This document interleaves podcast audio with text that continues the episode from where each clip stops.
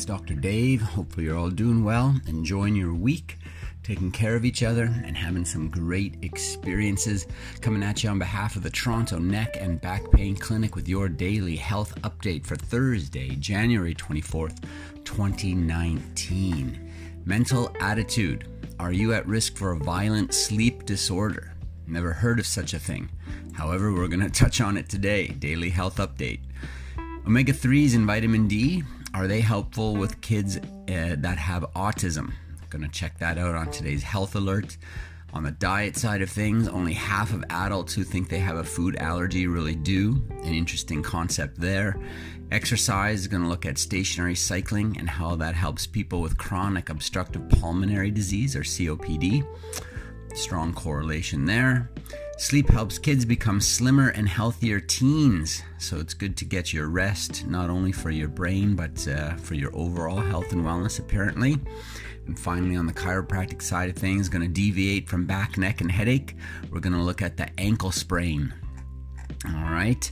Not going to treat, diagnose, prevent, or cure any illness or disease with our time together today. However, I assure you that somewhere within this six fold area of health and wellness that we look at every day is something that will be of use on a daily, weekly, monthly basis. And as long as you stay plugged in, you're going to come across the opportunity to flex your health and wellness muscles, make some good decisions and options for yourself. And you just never know what health problem can improve when you do that and what kind of good, healthy future you'll be creating for yourself in the process. Always a good investment of your time, energy, effort, and even your money. Individuals with rapid eye movement, known as REM sleep, uh, REM, sorry, sleep behavior disorder, often act out violent dreams by yelling, punching, or kicking to the point of harming themselves or others. In this study, researchers screened over 30,000 people for a variety of health conditions and lifestyle behavior, social, economic, and psychological factors, and found that those with REM sleep behavior disorder were over two and a half times more likely to report taking antidepressants to treat depression or suffer from a post traumatic stress disorder. These individuals were also found to be twice as likely to have mental illness and over one and a half times more likely to have psychological distress. That from the journal Neurology, December 2018. So I'm not quite sure what the takeaway here is, other than uh, most of us have some level of REM sleep every night, but there's a behavior disorder that can go with it. Apparently, those who have PTSD or another health condition um, could also, uh, if you take antidepressants, for example, could also be a role in this. But uh, an interesting condition, and I'm not quite sure what one does with that, other than perhaps treat uh, some of the underlying or health history items that may have led to it. Um, but it's good to know that maybe you're at risk for that. If some of that resonates with you or sounds familiar, definitely would want to talk to your healthcare provider about that. Omega 3s and vitamin D is something a little bit more familiar to us, other than a violent sleep disorder. Um, Omega 3 and vitamin D, pretty much solid in the evidence that there's uh, good use for them in the body. And based on the Journal of Autism and Developmental Disorders, January 2019, there may be help for kids with autism. Though further research is needed to confirm their findings, researchers report that among a group of 73 children with autism spectrum disorder, those given a combined vitamin D and omega 3 fatty acid supplement experienced improvements with regards to social awareness and communication. Always a challenging thing as parents to know what to do to keep our children healthy and if they have. Uh, condition or an illness or a disease uh, that they've been diagnosed with, no matter what it may be, it's even harder for us to know what to do because we're not making decisions for ourselves, we're making it for them. And that can be a very challenging thing. Um, so we look for things that seem to be safe and have a very low correlation with negative side effects. And uh, supplementation like omega 3 and vitamin D would fall into that category uh, when done properly in conjunction with a healthcare provider, especially there can be some benefit and a low risk to try. Always good to do in conjunction with a healthcare provider, perhaps a naturopath, a holistic nutritionist, uh, and or medical doctor if they're in tune with such things. Only half of adults who think they have a food allergy really do. Surveys completed by over 40,000 adults in the US indicate that 19% think they have a food allergy. However, the data shows that only 10% of adults have symptoms consistent with having a food allergy. The researchers note that while they found 1 in 10 adults have food allergy, nearly twice as many adults think they are allergic to foods, while their symptoms may suggest food intolerance or other food related conditions. It's important to see a physician for appropriate testing and diagnosis before completely eliminating foods from the diet. If food allergy is confirmed, understanding the management is also critical, including recognizing symptoms of anaphylaxis and how and when to use epinephrine.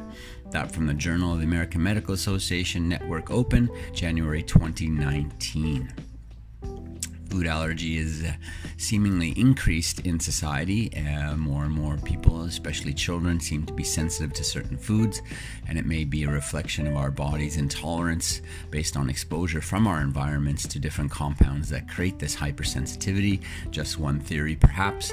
Uh, also, our sterile environment uh, that's been focused on in the last uh, 20 to 30 years may be creating a challenge uh, with our body's exposure to things that it no longer develops immunity and or uh, creates uh, autoimmunity uh, where the body attacks itself.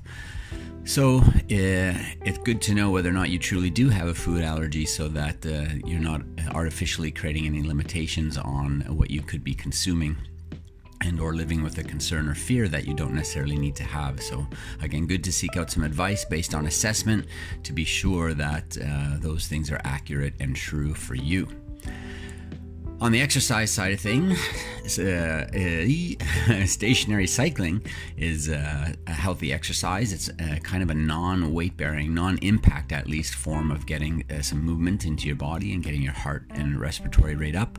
And uh, in this study from the Open Access Macedonian Journal of Medical Sciences, December 2018, it apparently helps COPD patients. Chronic obstructive pulmonary disease is a chronic lung disease that makes breathing difficult, and it's a leading cause cause of death in the US. In this study, researchers found that riding a stationary cycle for up to 20 minutes twice a week for one month resulted in improvements in both breathing and pulmonary function among a group of COPD patients. So, if you or someone you know suffers from COPD, then uh, stationary cycling it may be the way to go. Uh, definitely worth trying. Again, consult with your doc before and uh, if you do. Sleep is always a good thing. Our body takes time to heal itself, to recharge, uh, it resets itself. A lot of uh, benefits with sleep. And if your children get good sleep, apparently they can be slimmer and healthier as teens.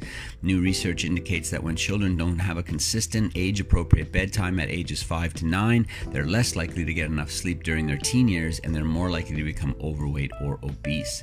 That from the journal Sleep, December 2018 good uh, advice there on getting that rest. Finally, on the chiropractic side of things, going to look at ankle sprains.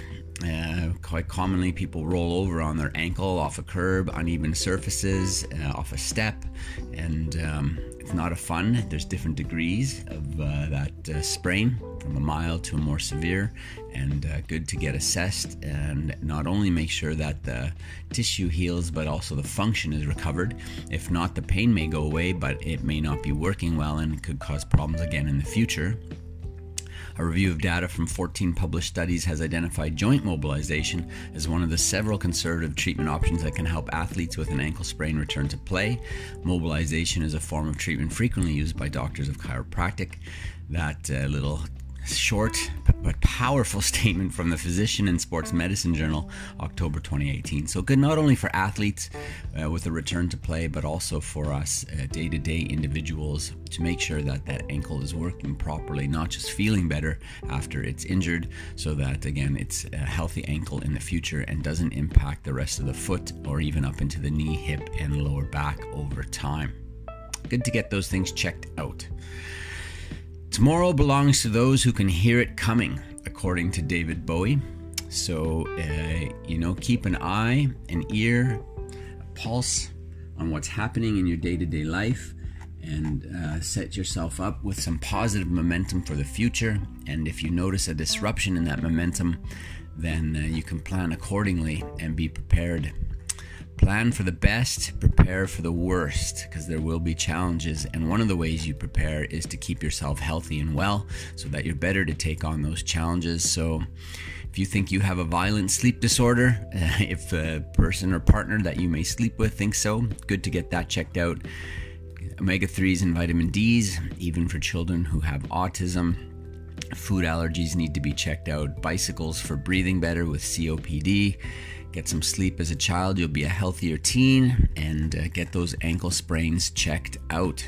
Don't uh, just let them heal on their own. Your body will fix itself, but it doesn't always do it perfectly. With a little bit of help, you can ensure a better and healthier recovery from those sprains and strains. Tomorrow's Friday, end of another week. Last Friday in January, uh, tomorrow. So, uh, one month gone in this year already, people almost. So, let's keep some uh, positive uh, vibes flowing through our days and our weeks for the rest of the months to come this year. And uh, one of the ways you can do that is surely spending some time with me on the Daily Health Update. I'm glad you're there and look forward to catching up with you tomorrow. Talk soon.